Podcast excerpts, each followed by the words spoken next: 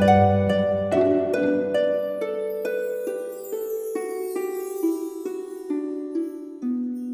イルセラピーでバラ色の人生。宇宙とつながるミオラジオ。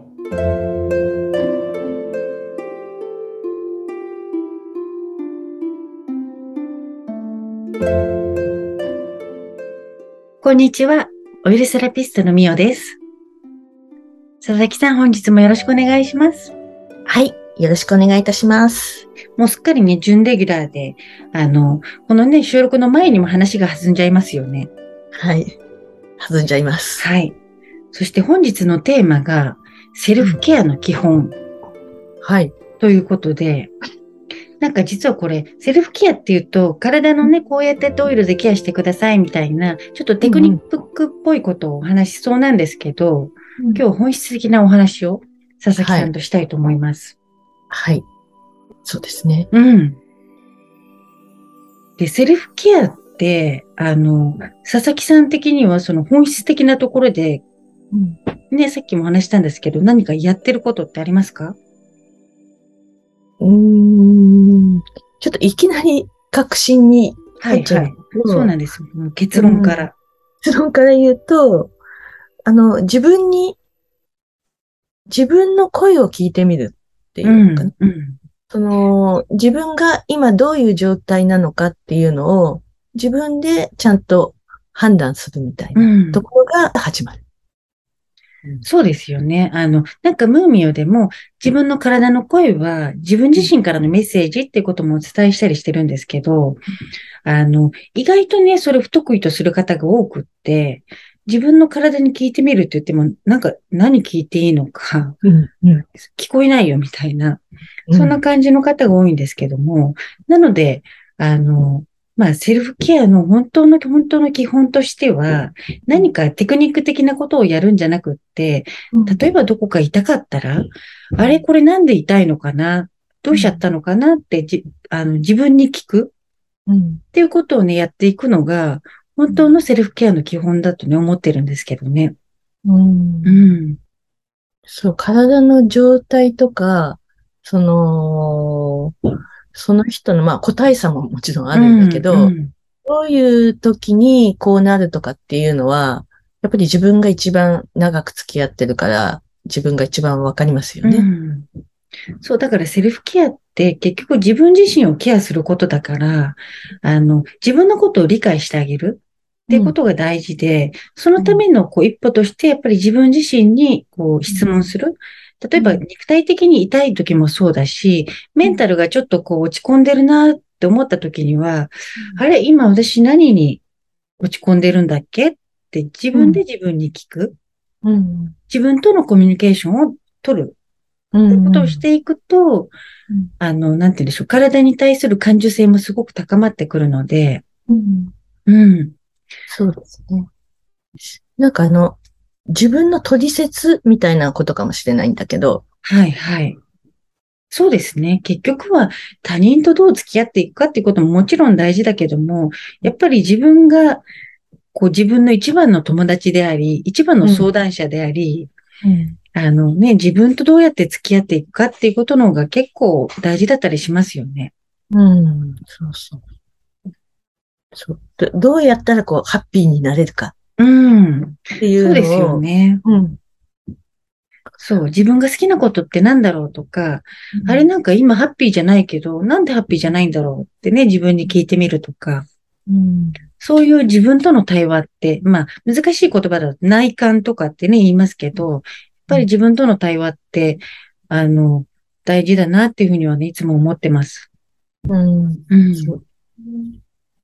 あのーまあちょっとね、コロナが随分またはい患者。がいて、で、例えば発熱をして、発熱外来に行っても、なかなか通じないとかね、電話が。うん、うん。で、そそのうち、もうここ来ないでくださいとは言わないだろうけど、自分で判断してくださいっていう。今言われてますよね、結構ね。うんでなんかもそれを若い人あまり来ないでくださいぐらいの感じでそうね。そうそう。うん。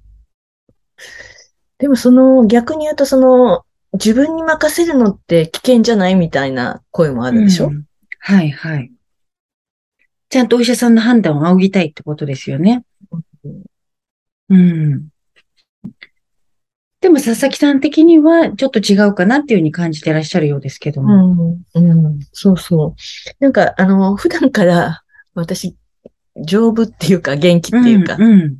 あるんですけど、まあ、具合が悪くなるのっていうのは年に2、3回、はい。ちょっと、あの、飲みすぎたかなっていううん。日の翌日が、まあ、いわゆる一般的に二日酔い。うん。でもその二日酔いですっごい具合悪くなっても、だんだん回復していくはい。わけですね。うん。一時夕方ぐらいまで。はい、はい。で、あ、人ってすごいな、こういうふうに回復するんだな、とかってうん、うん。思うんだけど、そんな感じで、例えば風邪をひいたとしても、うん。その熱がガーンって出て、ガーンって出ても、それをなんか薬で抑え込んじゃうのって違うなっていう感覚があって、うんせっかく、せっかくっていうかその危険信号として熱を出してくれてるのに、うん。なんかそういう抑え込んじゃうのってちょっとなんか違うかなっうん。て思ったり、はい、はい。ちょっとそうですよね。。多分、あの、前回、あの、このポッドキャスト番組でもね、うん。風邪ひいた時の対応ってお話をしたんですけども、まあ熱は本当に体の大掃除、浄化装置なので、うん。あの、まあ私的にも意見としては、なるべく解熱剤は飲まないで、ちゃんと普通に体の自然の免疫に任せて熱を出し切ってあげるってことの方が健康に実はつながるんですよ。でやっぱりそういうことも知ってたり、うん。あの、まあ、自分がどういう状態であっても、これを本当に今医者に行かなきゃいけないのか、いや、まあ、辛いけども、水分取れるし、まあ、なんとか通り越せば、二日ぐらいしたらな、なんとかなるかなっていう感覚、自分に対する、こう、その感覚があれば、あの、急いでね、そんなた辛い中お医者さん行かなくっても、済んじゃうことってたくさんあると思うんですけど、うんなんかそうですね。その辺のところは、ぜひぜひ、あの、なんか、まあコロナにね、今かかっちゃった人はちょっと辛いかもしれないんですけど、病院行くのもちょっと大変なんで、あの、なんとかこれこ超えられそうだなって思ったら、やっぱり自宅で寝てる方が早く回復するんじゃないかなっていうふうにはね。で、自分の自己免疫力に勝る薬はないですよ。うん、そうですね。うん。まあだから、その、必ずしも何でもかんでも我慢するとか、そのやり過ごせじゃなくて、普段からそういうふうに、あれ、どうしたんだろうっていうふうに自分のことを、かん体のことを考えてると、あ、これってちょっといつもと違うなっていうのが気づくと思うんですよね。あ、そうですね。本当そんな感じで、なのでやっぱり普段から自分とのね、体ともそうだしうん、対話っていうのをしてると、いつもとなんか違うっていうのに気づい、気づきますよね。うん。いつもの状態と何かおかしいっていうのが。うん。そうそう。だからそういうことには敏感でいたいなって、うん、うん。と、そう。うん。なんかちょっと、どうしてもダメだなって思った時には、じゃあ、みおさんのところに行こうとかね。うん、どこかね、誰か人にこう意見を仰いだり。うん。うん。でも今ね、本当コロナに関して言えば、やっぱりテレビとかで、まあ、コロナ危険、コロナかかったらみんなに迷惑かけちゃうっていう意識がすごく強いので、それってね、あの、えっと、情報の、に洗脳されてる形でもあると思うので、それに対して自分はどう思うのか、うん、コロナがかかって病気になるのが怖いのか、人から何かそれで指さされるのが怖いのか、うん。でちょ、もうちょっと冷静になって考えてみると、まあ意外と致死率はね、全然低いですし、うん本当に、自分の自己免疫力で乗り越えた方がね、強いなっていうところが、の自信が持てれば、うん。うん。本当はね、体とのコミュニケーション取れてるのでね、そういう時っていうのは。うん。まあだから本当にこのタイトルにあるように、セルフケアの基本って、まずは自分の体との対話。うん。なかったら、え、なんで痛いの？なんかしたっけ？みたいな。本当に、あの、話しかけるように、自分に話しかけてあげる。人に話すように。うん、で、自分が答える。え、ん私何もしてないけど何だったかな？みたいな。え、なんかしたから痛いんでしょ？え、うーん、みたいな。こう、私もよく自分で対話するんですけども、うん。じゃあそんなに気にすることないの？って言ったら、そうだね。じゃあとりあえず少し様子見ようみたいな感じでお話話してみたり、あの、自己との対話っていうのは本当にセルフケアの、また自分自身を理解してあげて、自分との付き合い方が上手になったり、うん。あの、いつもと違うっていうのを察知するね、能力も高まったり、人からのこう、ただ情報を鵜呑みにして不安がることもなくなっていくんでね。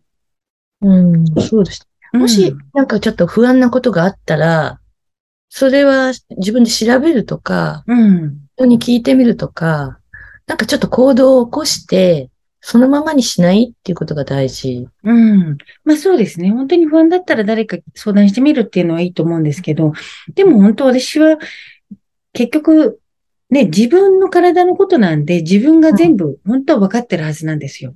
なんでそれになったかっていう原因が全部つかめなくっても分かってるはずなので、まず自分に聞くっていうことをなんか習慣づけていくと、どんどんどんどん自分と仲良くなれて、そしてね、いわゆる自分軸とか自分を愛するとか、そういうことにつながっていくのかなと思いますね。